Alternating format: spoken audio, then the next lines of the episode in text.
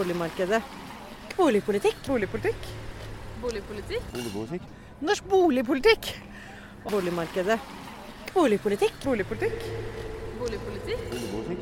Norsk boligpolitikk. Boligmarkedet. Boligpolitikk. Boligpolitikk. Boligpolitikk. Norsk boligpolitikk. Ja, det mener jeg faktisk ingenting om. Cirka 80% av Norges befolkning eier sin egen bolig. Og i Oslo så leier rundt 30% boligen de bor i, på det åpne leiemarkedet. Halvparten av unge boligkjøpere i 20-årene får hjelp av foreldrene til å kjøpe sin første bolig. For boligkjøpere i 30-årene er det også vanlig med hjelp av foreldre eller svigerforeldre. I Norge finnes mellom 177 000 og 282 400 personer som defineres som vanskeligstilte på dette markedet.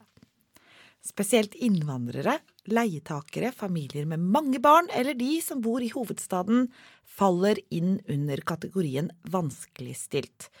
Par uten barn og eldre er i liten grad vanskeligstilt. En typisk leiebolig er en toromsleilighet på mellom 50 og 80 kvadratmeter, og flest leietakere befinner seg i de store byene Oslo, Bergen, Trondheim og Tromsø. Mens eiemarkedet domineres av langvarige boforhold, domineres leiemarkedet av korte leieforhold og hyppige flyttinger. Flest utleiere er privatpersoner som leier ut en andre bolig, eller deler av egen bolig, mens i Oslo er det først og fremst profesjonelle utleieaktører som leier ut til markedspris. Oslo kommune leier ut 11 000 kommunale boliger, som huser 25 000 mennesker, som i dag må betale det som heter til gjengs leie, noe som ofte blir betegna som hushaivirksomhet. Velkommen til Boligskammen, en dokumentarserie der vi i Oppgulp forlag ser med et skrått blikk på leiemarkedet, særlig her i denne byen ingen forlater uten å ha fått merker av den. Vår eminente tekniker i dag heter Sara Krigsvold, og vi, Trine og Nina, er Radiorabulistene fra Oppgulp forlag. Du lytter, til, du lytter til Radio Rakel FM 99,3, og vi kan også streames på radiorakel.no. Og i dagens episode av Boligskammen så har vi altså vært ute og gjort det vi virkelig liker å gjøre, nemlig tatt med oss opptakeren ut og satt på rekorderen.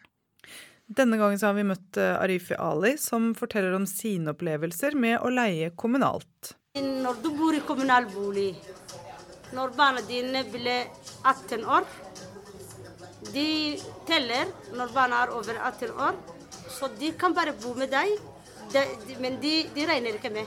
F.eks. hvis barna dine blir alle over 18 år, og de har fortsatt bodd med deg, da mister du den store leiligheten. Da mister du. De sier f.eks. jeg jeg har tre barn. Jeg har, jeg har barn som bor med meg. Men de regner med bare de tre små. 12, 15 og, 18, og han som er nå 18. Han var 17 når jeg fikk den leiligheten. Og den som får, ble 18, må flytte ut. Ellers du får mindre leilighet. Da mister du den større leilighet som du har. Så det, det skjedde med alle familier. Det har ikke skjedd med bare med meg. Alles familie. Når barna er over 18 år, de er ikke på kontrakt lenger med deg. De bare regner med barna under 18 år. Hvis man er 18 år eller 19 år eller 20 år og har fortsatt bo med deg, hos deg, og har lyst til å bo med deg, vi vil, vi vil gjerne barna våre skal bo med oss. Vi vil ikke kaste barna våre ute. Fordi når du sier en 18-åring eller 19-åring flytte ut og gå på, på studentbolig Egentlig du vet ikke hva barna måtte der ute. Kanskje få dårlige venner, kanskje slutter skole, kanskje havner på narkotika. Du vet ikke. Så foreldre er barna av våre hjerte, av våre kjære. Vi vil gjerne passe på dem. Særlig vi som er fra Somalia. Ja, det var altså Arfi Ali, som vi faktisk ble også kjent med 1. mai, Nina. Ja, det gjorde vi. Vi gikk jo i demonstrasjon, altså 1. mai-tog, sammen med henne. Ja, I det vi kan omtale som boligpolitisk seksjon. Ja. Og der gikk vi sammen med annet Arfi og hennes også somalske venninne Sara. Det var der vi ble kjent med dem. Ja. Uh, og som lytterne sikkert også hørte, så var vi ute på en kafé, som vi var i episode tre. Ja, dette er ikke sånne lydmusikkeffekter som vi har lagt til selv i ettertid. Men uh, dette inngår også i vår serie Boligskammen, og vi har også valgt å kalle denne episoden for Folk forteller. Ja, og det er jo da, mens vi hørte May-Britt i forrige episode, så får vi altså høre Arfi i denne episoden. Og eh, begge de to gjør da det heltemodige stykket at de åpner seg og deler med eh, lytterne våre sine erfaringer og den konkrete situasjonen de lever under som leiere på boligmarkedet i Oslo i dag. Og fy faen, Nina. Det er ganske så oppsiktsvekkende å høre om eh, hvordan det er at barn den dagen de fyller 18 år, ikke får lov å regnes inn i husstanden av kommunen. Ja, det er ganske forferdelig. Det, jeg var ikke klar over det i det hele tatt. Og det er jo ikke vanlig at eh, barn flytter ut når de er 18 år. De går jo fortsatt på skolen. Nei, og det er jo virkelig altså sånn For Arfi hun snakker veldig sånn at det liksom om for vi som er fra Somalia, men det er jo virkelig ikke en sånn spesial eh, eh, kulturell tiltak for folk fra Somalia. Fordi folk vil jo ikke at barna skal flytte ut når de er 18 år hvis de ikke er klar for det. Nei, virkelig ikke. Når man er 18 år, så går man eh, Altså hvis man følger vanlig skoleløp, så går man eh, eller kanskje VG2, VG3. Ja. Eh, stress å flytte midt i eksamen, da. Nei, det er utrolig Bare fordi kommunen ikke syns det er greit. Eh, Jeg fikk helt eh, gåsehud da Arfi fortalte dette til meg, og jeg har vært så oppskjørta og fortalt det til så mange, og hver gang jeg har fortalt om det, så har jeg blitt helt sånn Fy faen, for en umenneskelig måte å behandle folk fra Oslo kommune. Ja, og det, altså det synliggjør jo også hvilke klasseskiller som befinner seg i denne byen her, da.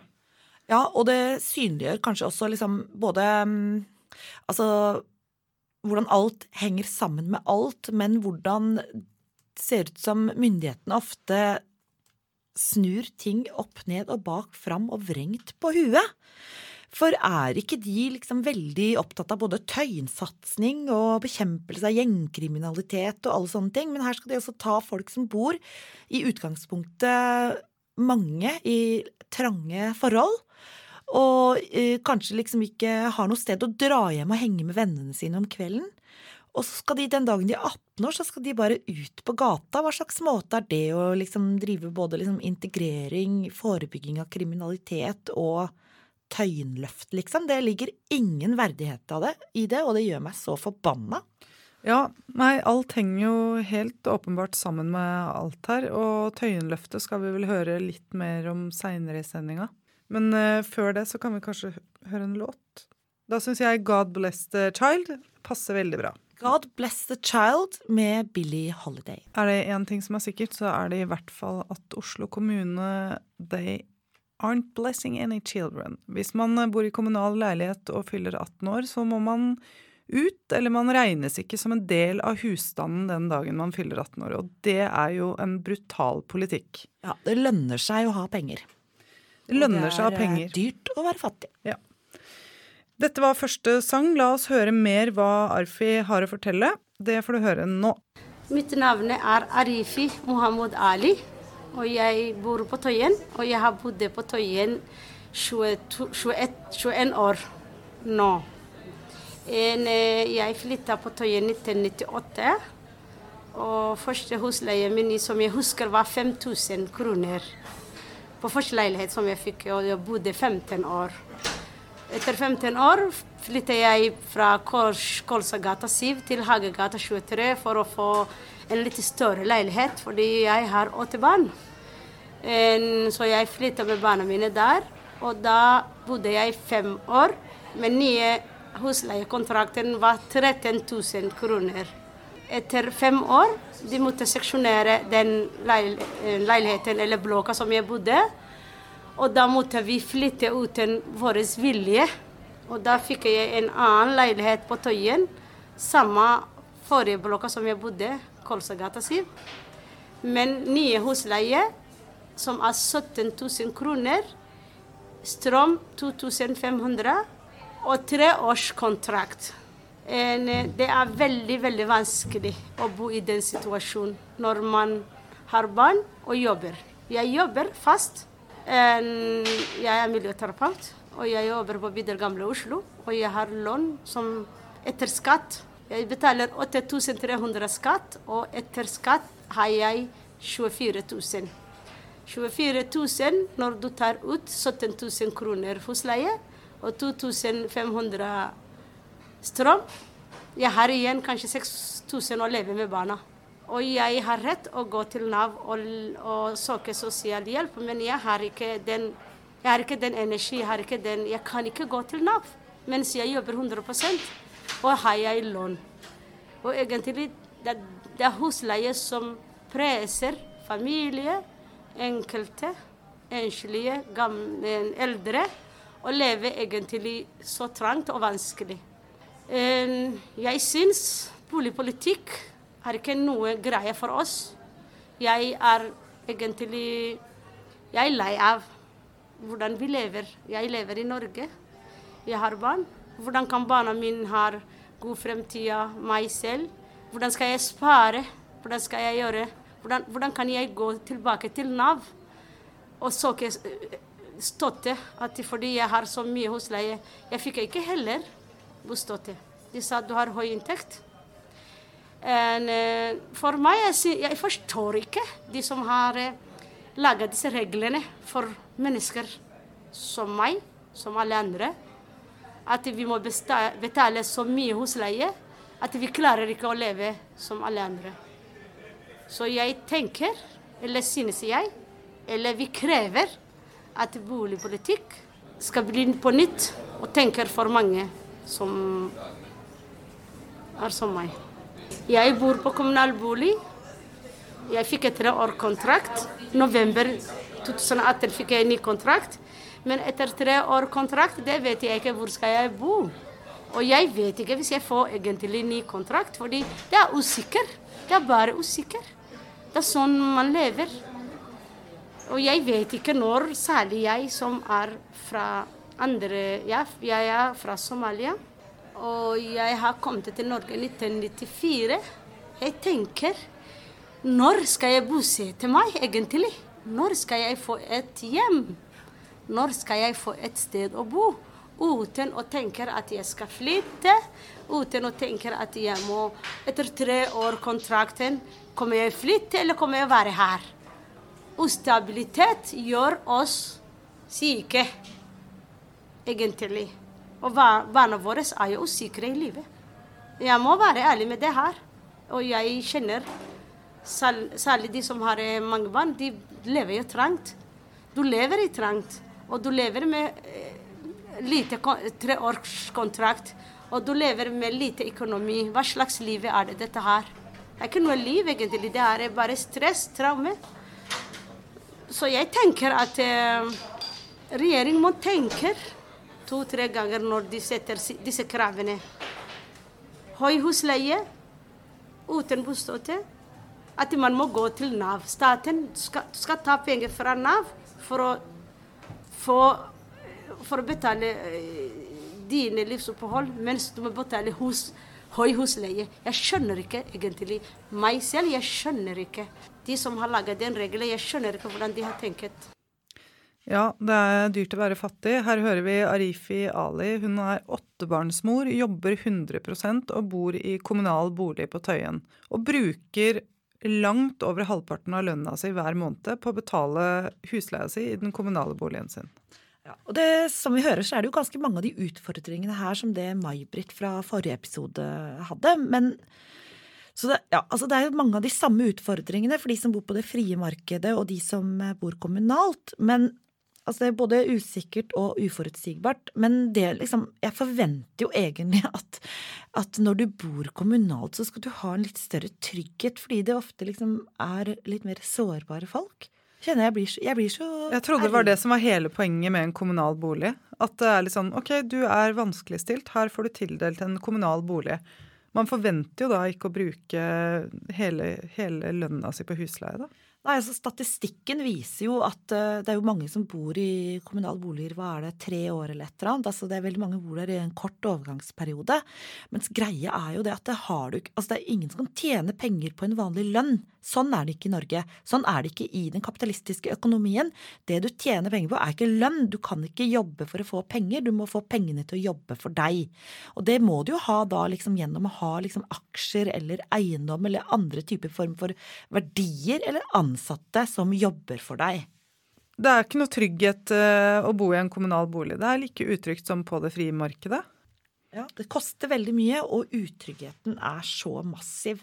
Og altså, det er jo en manglende evne til da Eller ikke evne, manglende mulighet til å bestemme over sin egen framtid. Også som Marifi da sier, at eh, jeg vet jo ikke hvor jeg bor om tre år. Jeg vet jo ikke om jeg får fornya kontrakten min om tre år. Nei, det gjelder for de fattige å lære seg å trylle. Og det kan de kanskje få lære av Tussmørke. Lær de fattige å trylle. Ja, du lytter til Boligskammen. En serie om boligpolitikk laget av radiorabulistene på Radio Rakel FM 99,3. I denne fjerde episoden møter vi Arifi Ali, som forteller om sine utfordringer på boligmarkedet. Hun bor i en kommunal leilighet på Tøyen, har fast jobb og mange barn. Kombinasjonen er rett og slett en fattigdomsfelle. Ja, og for eh, nye lyttere så må jeg bare si at eh, dette er liksom nok en gang hvor jeg egler meg skikkelig opp. Jeg blir skikkelig forbanna. Altså, jeg syns det er så provoserende. Det er ikke mye rom til å gå, for å gå i luksusfellen her, altså. Og jeg har jo alltid drømt om å kjøre en sånn skikkelig luksusfelleprogram for aleneforeldre.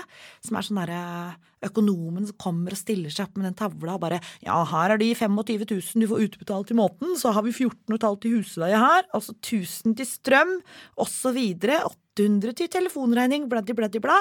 Altså liksom sånn Lykke til. Altså så er det de 2000 til fritidsaktiviteter. Du trenger ikke akkurat være matteminister for å skjønne at dette regnestykket ikke går opp. Det må jo gå i null eh, hver måned, det der. Ja. Minus. Og samtidig- Null, men i minus. Ja, så samtidig sånn når vi er på de møtene og sånn, så hver gang folk forteller sine historier, eller forteller bare at de har 16 000 i husleie, så sitter politikerne og måper som om ikke de har liksom peiling på noen ting. Altså Jeg syns det her er så utrolig provoserende. Og ikke minst mener jeg at det er et stort demokratisk problem. Arifi hun er en kjempehelt for meg, fordi hun er så aktiv. Hun deltar i samfunnsdebatten, hun er med på boligpolitiske møter. Hun Hun er en med på 1. mai, kjemperessurs. Hun altså, skriver Hun leserinnlegg. jobber på, altså. Hun er med i Tøyen foreldreforening. Men folk skal faen meg være klar over hvordan det er å ligge våken om natta og bekymre seg for penger, og hvor mye det går utover psykisk og fysisk eh, helse. Ja, det forteller jo hun også Det sier jo hun også, at det går jo utover psykisk og fysisk eh, helse. Absolutt, men eh, du må også tenke på at de politikerne som sitter og måper, de har jo ikke husleie selv. De har jo nedbetalt lånet sitt på huset. De, har, de betaler ikke husleie, de betaler vel strøm og kommunale avgifter og den type ting, men de, ikke sant, 16 000 for dem er jo ja.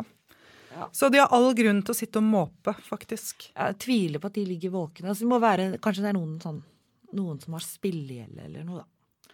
Ja, sikkert et eller annet. Vi hører mer på Arfi. Fem år er jo ingenting når du har små barn, og du har ikke råd å kjøpe eller betale så mye husleie. Så jeg kjenner ikke egentlig når, hvorfor man laget eh, kommunal bolig. Fordi man har vanskelig livssituasjon. Man kan ikke ha sin egen hjem. Det var den grunnen man bor i kommunal bolig. Og så, jeg betaler kommunal bolig husleie, akkurat som jeg betaler mer kanskje i private. Og hvis, hus, hvis leiligheten er så dårlig, da må du bare bo der. Du må akseptere å bo i dårlig hos, da, hos, da, hos som er, leilighet som er skikkelig dårlig. F.eks. bad eller soverommene eller gulvet som er skikkelig dårlig. Da må du bare fortsette å bo, og da må du betale husleie, høy husleie. Og du har ikke råd å, å heller fikse i leiligheten og gjøre noe nytt på leiligheten din, fordi du har ikke penger. Du må, du, du må, bare, du må bare kjempe i livet hele alle årene. Jeg bare kjemper hvordan skal jeg leve med barna mine uten å, å falle fra livet, egentlig. Fordi hvis du betaler så mye, og du får så mye, og, du, og etter du betaler alt, da får du veldig lite å, å, å ha igjen. Det er, det er ingen visst. Det er mange som tenker hvorfor skal jeg jobbe hvis jeg får jo ingenting. Egentlig en familie som meg, som har barn, de får jo mer penger enn det som jeg får igjen etter å betale skatt og husleie og strøm fra Nav. Men jeg er ikke Nav-person. Jeg liker ikke å gå til Nav. Jeg, jeg vet ingen liker å gå til Nav hvis det er ikke nådd. Og de tvinger oss å gå til Nav igjen og søke noe å, å leve med. Pga. husleie som er veldig høyt. Ja, altså, Hvorfor skal man egentlig gå til Nav i det hele tatt? Dette her er et gjentagende problem. For det første så får jo altså ikke folk en lønn som er tilpassa det det koster å leie. Hvorfor kan ikke heller de som leier, få skattefradrag? Gjengs leie som jeg forstår, er jo at husleie når du flytter på første gang, det bare øker og øker. Og det var det jeg sa til deg i 1998 når jeg flytta på Tøyen. Jeg, første leiligheten som jeg bodde Jeg husker det var 6000. Jeg husker ikke godt, jeg må være ærlig med det. Jeg vet ikke hvor mye var det, men det var veldig mindre. Men ellers Det er OK hver, hver, hver gang. Jeg husker ikke hvis det er månedlig eller, eller år, årlig. Men det bare øker. Og eksempel den som jeg bodde fem år når, når jeg flytta på Hagata 31. Det var 12 000, ca. 500 når jeg flytta. Men i fire år det økte 1500. Så det måtte jeg betale 13.800 sånn. Og nå fikk jeg ny leilighet. Det er samme kvadratmeter. Det er 85. Den som jeg flytta, var 85. Og nå den fikk jeg 85 kvadratmeter. Det er ikke noe forskjellig på eh, størrelse. Men nye husleie var 17 000. 16 980. Det jo 17 000, bare 120 kroner. Og nå kom det strømtillegg. Egentlig, jeg vet ikke hva skal jeg gjøre. Jeg sitter i dilemma egentlig, fordi jeg vet ikke. For vi betalte bare husleie inkludert, inkludert strøm. Men nå den nye leiligheten som vi har fått, 17 000, men strøm er ute. Nå fikk jeg i juni å betale 17 000 kroner husleie og 2500 strøm. Hvordan skal jeg leve med barna mine egentlig? Og det er mange som er jo vanlige studenter, vanlige arbeidere, vanlige ansatte som har ikke rike foreldre, som er etniske norsk, kan ikke kjøpe sine førstebolig pga. høy husleie, både privat og kommunal. Ja, det er jo diskriminering på veldig mange nivåer her. Og eh, det er jo ikke så lenge siden det kom en rapport som faktisk viser at bare 11,8% av et utvalg norsk-somaliere i Oslo eier sin egen bolig.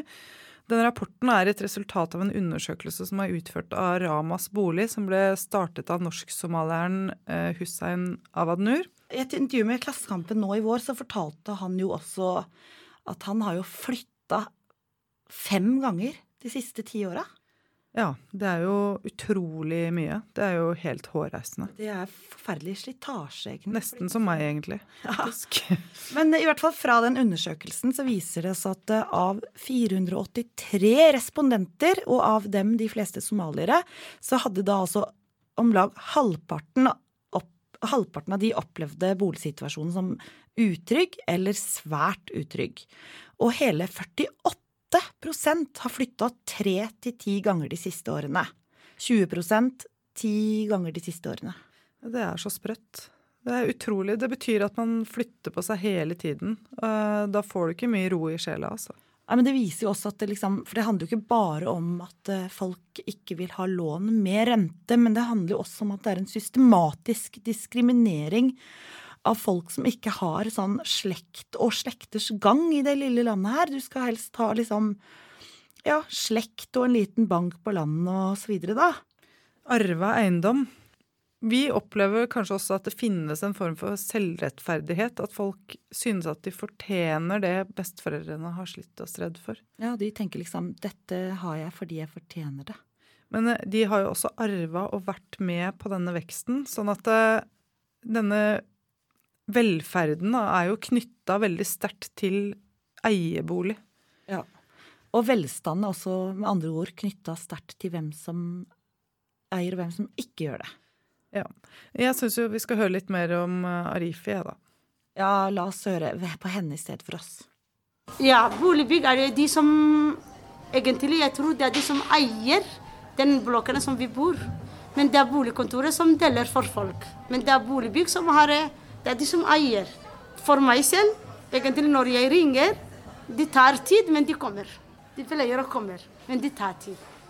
Når du ringer og sier 'jeg har et problem med det', det tar tid, men de kommer. Men det som er vanskelig på det siste året som jeg flyttet på den nye leiligheten Jeg har flyttet på en leilighet som har ikke noe skap. Så jeg måtte kjøpe skap for min egen lomme. Tre rommen, tre soverom og stua. Tre soverom uten skap, hvor barna skal sitte og jeg skal sette klærne mine. Og de sier at sånn skal du leie leilighet for 17 000 kroner uten skap. Jeg har eh, første gang når jeg fikk bosetting på Tromsø, Nord-Norge. Da flyttet jeg fra Tromsø til Oslo. Så bodde jeg i Sagene et år. Så fikk jeg ny leilighet på Tøyen, så flyttet jeg igjen. Og så Jeg bodde 15 år samme sted, trangt. Men fordi jeg bare var angst å flytte, da jeg måtte bo det trangt, åttende etasje, to soverom og stua med åtte barn. Det passer ikke. Men jeg klarte ikke å flytte hele tiden. Det er det som gjør meg vanskelig. Det er stressende.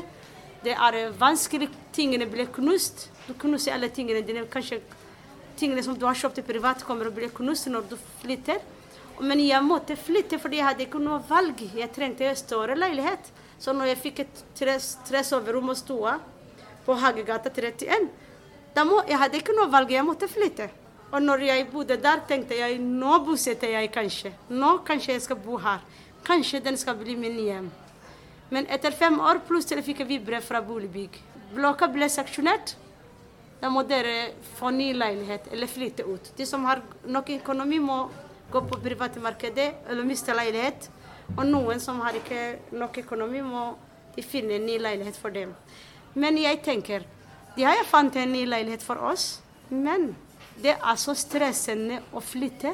Det er så vanskelig. Jeg har muskelproblemer. Jeg har ryggproblemer. Jeg har masse vondt i hele kroppen min. Det er av eh, flytting, stress, angst. Fordi jeg tenker når fem år kontrakten skal bli ferdig, det er andre Du tenker hvor skal jeg flytte? Kan jeg kjøpe en ting som er fin? Nei, jeg kan ikke kjøpe. Hvis jeg kjøper, kanskje jeg kommer å flytte. Og kanskje den er ikke min hjem. Og jeg vet ikke hvor skal jeg bo. Jeg vet ikke den leiligheten, hvordan skal det størrelse skal det bli. Så man er flyktning i, i den byen man bor hvis du bor i kommunal bolig. Du har ikke noe hjem. Du har ikke noe hjem. Det betyr de boligbygg har jeg solgt ut den kommunale boligen. Jeg vet ikke hvorfor. Det var utrolig mange mennesker. Det er ikke boligbygg. Når vi spurte dem, de sa det er ikke oss. Det er rådhuset. Det er de som er øverste, som sa Tøyen.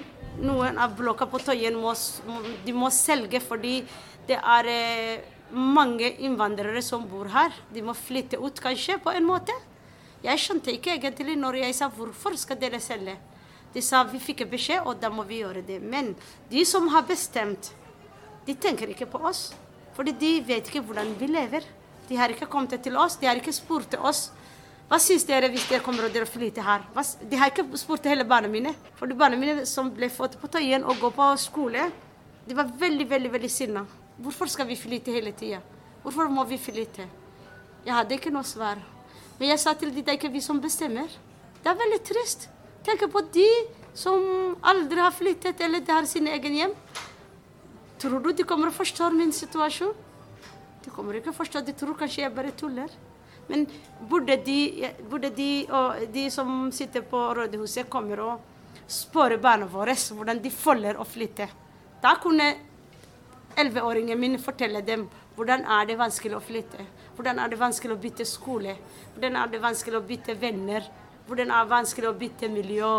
Da kunne de få denne svarene fra barna våre. Men ingen har kommet og spurt barna våre. Hva, hva, hva syns dere hvis det, den blokka skal bli solgt, seksjonert? Fordi de spurte meg hvor skal vi flytte, hvor skal vi bo. Jeg sa jeg vet ikke. Og det er ikke, det er, ikke, det er, ikke, det er tungt for et barn. Og så de viktige kaller jo Norge er jo rikeste land, fine land å bo. Jo, på mange måter. Men det er ikke på boligpolitikk. Nei. Jeg sier det er ikke på boligpolitikk. Karpe med låta 'Lett å være Bell' i kjellerleiligheten din. Før det hørte vi hvordan vår venn på Tøyen, åttebarnsmoren Arifi, faller inn under denne statistikken med mennesker som må flytte hele tiden fordi de sliter på leiemarkedet. Og den er så jævlig bra, den låta. Ja, Den er så jævlig bra. Den gjør meg så sinna òg. Ja, og Arifi og Karpe i kombinasjon, det er liksom sprengstoff for meg. Og da kan vi snakke litt om uh, hvordan tror du det er, Nina, å hele tiden vokse opp med følelsen av å være en annenrangs borger? Det kjennes nok sikkert ikke så fint ut når alle andre reiser på ferie, f.eks. Eller til kolonihagen sin.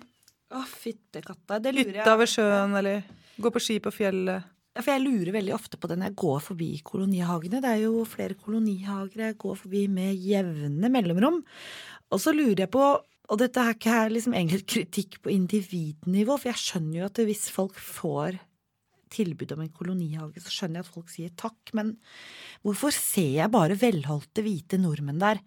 Altså, hvorfor er ikke kolonihagene forbeholdt, eh, eller i hvert fall prioritering for somalske alenemødre med liten plass og trang økonomi? Men eh, det er jo også fordi at hvis man først har fått kloa i en sånn kolonihage, så slipper man ikke den. Men sånn eh, fra, fra gamle dager så var det vel også sånn at faktisk kolonihagene eh, skulle liksom være med på å bidra til bedre oppvekstvilkår for barn og gi økt livskvalitet for voksne i byer og tettbygde strøk, sånn som det står på kolonihagevirksomhetens hjemmeside. Ja, for jeg trodde jo faktisk at det, at det var sånn Jeg trodde jo faktisk at det var sånn at um, de hagene skulle prioritere folk som ikke hadde egen hage.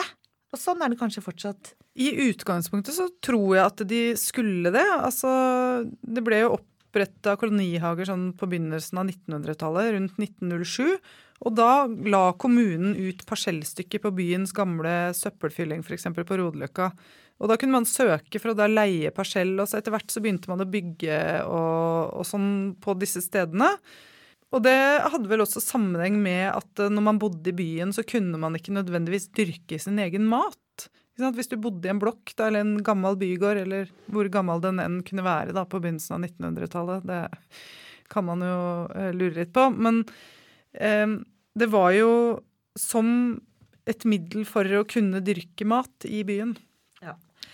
Så um, Og det, på den tiden så lå jo også disse litt utafor byen, ikke sant, sikkert. Så de var jo egentlig tenkt til å bruke som på et sånn matauk og litt friluftsliv for eh, kidsa fra trange boliger. Ja, det er jo for å få litt frisk luft inn under, under eh, vingene. Og så er det vel noe med det at eh, før så var det vel veldig lange ventelister på de. Det, er det, for så, det tror jeg det er nå også. Man må jo sette seg på venteliste. Ja. Og så- men så er det vel ikke noe sånn Hvis du først har fått tak i en kolonihage, så så gir du liksom ikke slipp. Nei, nei. Det, er, det er ikke noe sånn derre Hvis du tjener over det eller det, så må du flytte ut av den, eller ikke Mm. sant. Det, det er ikke noen sånne prinsipper, tror jeg, da. Men altså sånn derre Jeg må jo si at jeg syns det er Jeg syns at det er feil. Og det gjør meg litt kvalm at jeg kjenner folk som har en seilbåt og en hytte Og en kolonihage. og en kolonihage. Jeg syns, for å være helt ærlig, at det ikke er riktig. Jeg syns det er veldig feil fordeling faktisk, av ressurser. Ja, men jeg mener faktisk at det er litt tabu å si at det er feil, fordi da Du kan ikke kritisere noen folk i Norge for at de faktisk eier noe. Fordi da er du på en måte slem. Sånn som jeg liksom har påpekt til folk på venstresiden. LO-folk som bare sitter og deler sånne leiligheter på Facebook med sjumillioners uh, kåker som de skal selge, liksom, og bare sånn Ja, her uh, her eh, har du liksom bokhylle med alle de klassikerne i, og liksom bare sånn, all den småborgerlige småpludringa. Og når jeg sier fram at jeg syns at dette her er forkastelig, og at de er en del av denne boligpolitiske økonomien, så blir jeg på en måte, opplever liksom at jeg blir persona non grata. Men uh, du skjønner vel det. Altså, det er jo en gnagende stein i skoa, vet du. Det viser jo bare hvor internert eh, hele boligpolitikken er, da. Hvordan vi alle på en eller annen måte er fanga av den også. Ja. Men eh, kjære alle kaksevenner jeg har som hører på. Gå ut og si fra dere den jævla kolonihagen, sånn at noen ordentlige folk kan få tilgang til godene og ressursene. Ikke sitt der som en sånn Men, Så, ja, men, men det er sånn, det her er jo folk som omtrent har plakater på veggen med sånn politiske trekanter hvor du har liksom tjukke kapitalisten Men på du, toppen. Trine, men du Trine, altså, tenk, altså Hva tror du om muligheten for at kolonihagene selv kunne ha laget noen sånne klausuler, da? Altså her Saklig. Nei, men sånn at hvis vi- Altså sånn at det faktisk blir en mer fordeling, at det går mer på rundgang, da. Fordi tanken var jo at det skulle gå til i utgangspunktet mennesker som ikke hadde sånne muligheter til å komme seg rundt, eller Ja, jeg syns at vi kan eh, kanskje skrive en kronikk eller noe om det, altså utfordre de litt på det. Men, men det tror jeg blir først og fremst en retorisk øvelse. For jeg tror det blir litt det samme som å si til hisse i motvind. eh, hva heter det, liksom fabrikkeierne og si sånn Kanskje vi bare skal spørre de om de vil eh, dele litt mer av overskuddet med arbeiderne, og så skal de gjøre det helt sånn frivillig. Nei, men jeg, altså jeg mener at det må jo gjøres noe på et strukturelt nivå, da. Du Ja, men jeg ikke er helt enig, men de som sitter og styrer de kolonihagene, er jo en del De er jo de privilegerte folka. Og sånn er det. Eh, folkens. Altså, folk med privilegier, de vil ikke gi fra seg privilegiene. De vil naturalisere, gjøre det til liksom, få det til å fremstå naturlig at man faktisk har de privilegiene. Og de vil også liksom mistenkeliggjøre eller annerledesgjøre de som ikke har de privilegiene. Det er noe gærent med. Det er liksom, sånn er det med kjønn og klasse og rasisme og hele pakka, liksom. Men eh, Så du tenker rett og slett at eh, folk skal skamme seg litt ekstra over penga sine, da? Altså, skam veit jeg ikke om vi kommer noen vei med. Liksom. Jeg synes bare skam, det syns jeg vi kan også ha et eget program om. Men jeg syns at på et eller annet vis så syns jeg i hvert fall Hvis noen skal skamme seg, så syns jeg, jeg synes det er rart at det er fattige folk som skal skamme seg. fordi dette har jeg også sagt før, og jeg kommer til å si det igjen. At det er ikke fattige folk som skal skamme seg over fattige, rike folk som skal skamme seg over at de penga de sitter og er rike med, de har de på en måte tatt fra noen som er fattige. Ja. Jeg blir så sinna, jeg klarer ikke å slutte å snakke, men nå vi må la vår gode venn Arifi få lov å snakke. Ja, men jeg, kan jeg bare liksom si eh, litt sånn avslutningsvis, fordi det her handler også om gentrifisering. Og for eksempel Tøyenløftet er jo en del av en gentrifiseringsprosess. Ja, og det snakker også Arifi om, så det kan vi høre på hva hun har å si om det. Når Tøyenløftet kom, til jeg trodde meg selv at tøyenloftet Tøyenløftet er for noen for oss. Vi som bor her, og vi som sliter fra før. Det er min tanke. Jeg var førstemann å heie på det. Fordi jeg er en sånn åpen person, så jeg kjenner mange som bor på Tøyen, både etniske norske og innvandrere. Så hadde, jeg hadde venner med Tøyen-initiativet, mange damer fra etniske norske grupper som hadde eh, foreninger. Så de innkalte meg. Arfi, hva syns du om Tøyenløftet kommer? Hva skal vi gjøre? Så vi hadde sånn første måte. Men alle politikerne har kommet. Eh, Det var 2003, mai. Og så Jeg var så glad, egentlig, og tenkte jeg at nå kommer vi å få bedre bolig, bedre skole, ikke sant, fin område, søpla som er overalt skal ryddes, masse en, en klubb for barna, aktiviteter for voksne og barn. Masse ting har jo skjedd som er bra. Og jeg er egentlig Men masse ting som har skjedd, det blir sånn eh, Vi ble glemt på en annen måte. Fordi når det kommer jo penger på en område, da kommer de som har muskler.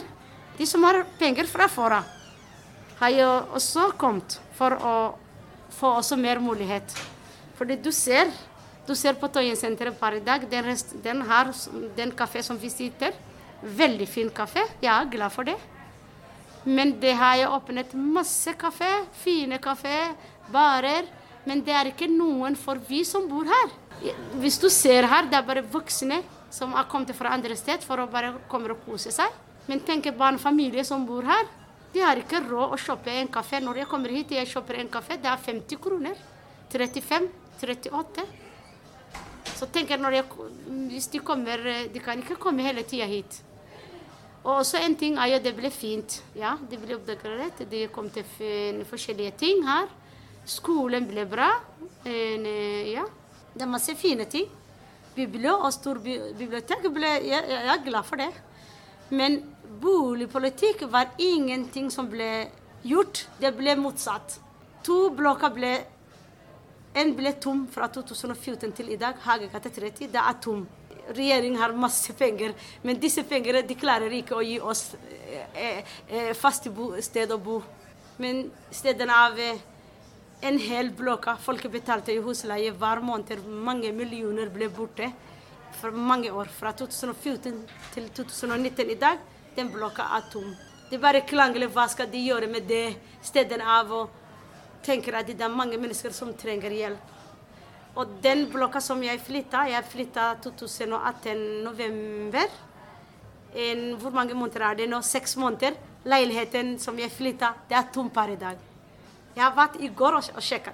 Så jeg syns det er bare penger som De trenger ikke disse penger. Boligbygg trenger ikke disse penger, så de må bare være tom. Men vi trenger en sted å bo. Vi trenger stabilitet. Vi trenger en sted å være. Vi vil ikke være flyktning alle årene. Vi vil ikke flykt, være flyktning innen i Tøyen. Det vil jeg vil ikke ha. Ja, her uh, hørte vi jo Arifi igjen. Og det med gentrifisering er jo noe som virkelig har tatt av på Tøyen de siste årene. Vi har jo bodd på Tøyen begge to. Det har jo skjedd utrolig mye der de siste årene uh, som ikke har kommet de som bor der, sånne, som Arifi f.eks., til spesielt nytte, da, kanskje. Nei, for de kommer vel først og fremst til nytte, de som allerede har en økonomi og eiendom og ja, som, fordi det er vel noe av problemet med gentrifiseringen. ikke sant? Noe av det fine som skjer, er jo at det skjer en oppgradering av området som i utgangspunktet alle kan ha nytte av, men med denne oppgraderingen så følger det også med endra eh, boligpolitikk. Ja, og altså, det- ikke boligpolitikk, da, men boligkostnader. Ja. Og det kommer vi vel kanskje også til å ha et program om seinere, som vi kan snakke mer om det. Ja, det tror jeg faktisk vi er eh, tvunget til. Det føler jeg helt prekært, eh, faktisk. Men eh, sånn som eh, f.eks. på Tøyen da, med Øyafestivalen, alle de barna som eh, ikke har råd til å gå på Øyafestivalen, mens det kommer hvite, rike barn fra alle andre steder av byen. Som bare stormer, ikke nødvendigvis bare barn, men også voksne, selvfølgelig. Som stormer inn portene på Øyafestivalen og går og fråtser i eh, kortreist mat og økologisk mat eh, spikra opp i flotte hjel plenen. Sperrer av Tøyenbadet store deler av sommeren. Hvor er rettferdigheten i det? Ja, det kan du se på Instagram. Da skal alle ta bilde av seg sjæl, mens de ser, alle skal ta bilde av seg sjæl foran sin favorittartist. Endelig har de Ja, det turt der å har jeg dra hissa ned meg på på over i Liksom. alle år, fra de kom ned på den jævla Øyafestivalen og flytta dit. Men, Nina, Ja, Trine. eh, jeg må jo si at det har jo faktisk vært en gradvis utskiftning eh, av de som bor på Tøyen også, siden bare fra Øyafestivalen. Absolutt. Det er jo en større grad liksom hvite folk. Absolutt. Jeg ser jo nå ser jeg jo liksom til og med mine tidligere kollegaer har flytta til Tøyen, og da tenker jeg sånn, da er det bare å sette punktum. Men nei, det, det jeg syns er sånn hårreisende å høre, er jo For det, det har jeg lurt på veldig mange ganger. Det er gått over Tøyen torg. Det bygget som hun snakker om her, som jo bare har stått tomt siden 2014. Jeg skjønner ikke åssen det er mulig. Jeg skjønner ikke hvordan det er mulig. For det før var det jo kommunale boliger, og nå står det helt tomt. Altså Hagegata Du vet, ved torget. Det bygget rett ved torget og over eh, bokhandelen, ikke sant. Ja, Er det så lenge, ja? Ja, hun sa det Mm. nå. Ja. Men uh, hvor går veien videre? de veit vel ikke helt hva de skal gjøre med det bygget der. Nei, de har vel ikke funnet en bra nok måte å tjene nok penger, tenker jeg. Nei, jeg syns at vi kan eh, okkupere det og lage kolonihager på taket. Jeg syns at uh, det var en oppfordring til lytterne. Gå og okkuper Hagegata. Men eh, vi kan jo spille en liten låt. Altså, vi har jo snakka om hvordan eh, Oslo kommune er eh, en av landets største hushaier. Nå har de vel faktisk gått til det skrittet at de har frøset gjengs leie. Altså, det vil si at de skal ikke, eh, skal ikke stige nå på uoverskuelig tid. Det skal ikke stige ytterligere, men den, den har jo steget enormt. Sånn at eh, det er jo ikke sånn at man får mindre husleie. Ja. Man sitter jo likevel og betaler 16 000 for en ja, kommunal leilighet, liksom. Så Oslo kommune, denne låta er til deg. Vi hører Rother Ducka, Landlord. Ja, vi begynner å nærme oss uh, slutten. Vi har i dag fått møte Arif Ali, som har fortalt eh, om sin situasjon som beboer i kommunal bolig på Tøyen. Og vi har også fått innsikt i at uansett hvor hardt hun jobber, så er det ikke sånn at innsats eh, eh, belønnes. Ja. Du har også hørt en episode av Boligskammen med radiorabilistene fra Oppgulp forlag på Radio Rakel FM 99,3. Tidligere har vi hatt programmer både som En slags boligpolitisk introduksjon. Ja. En boligpolitisk ABC. Og også da dette og forrige programmet Folk forteller, forrige programmet May-Britt, dette med Arifi. Ja. Neste program kommer til å handle om hva slags rettigheter du har som leietaker, for da får vi to advokatfullmektiger fra Leieboforeninga inn i studio. Vi er Nina og Trine. Vi har med oss tekniker Sara Krigsvold i studio. Vi er altså radiorabilistene fra Oppgulp forlag, og vi sender på Radio Orakel FM 99,3 onsdager klokka åtte. Hvis du er så sløv å glemme oss da, så kan du alltids høre på oss søndag formiddag klokka elleve. Så kjære lyttere, takk eh, til at dere hørte på oss nok igjen. Fortsett å dele boligskammen og knuse boligskammen, og kjemp politisk for bedre boligvilkår. Tusen hjertelig takk for oss.